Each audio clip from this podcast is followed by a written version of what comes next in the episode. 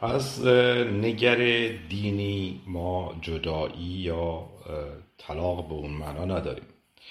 اما در قوانین حازمانی یا اجتماعی مواردی پیش بینی شده که اون هم میشه گفت بستگی به اون حازمانی داره که در آن زندگی می‌کنیم. و قوانینی که در, اون در اونجا برای این گونه موارد در نگر گرفته میشه.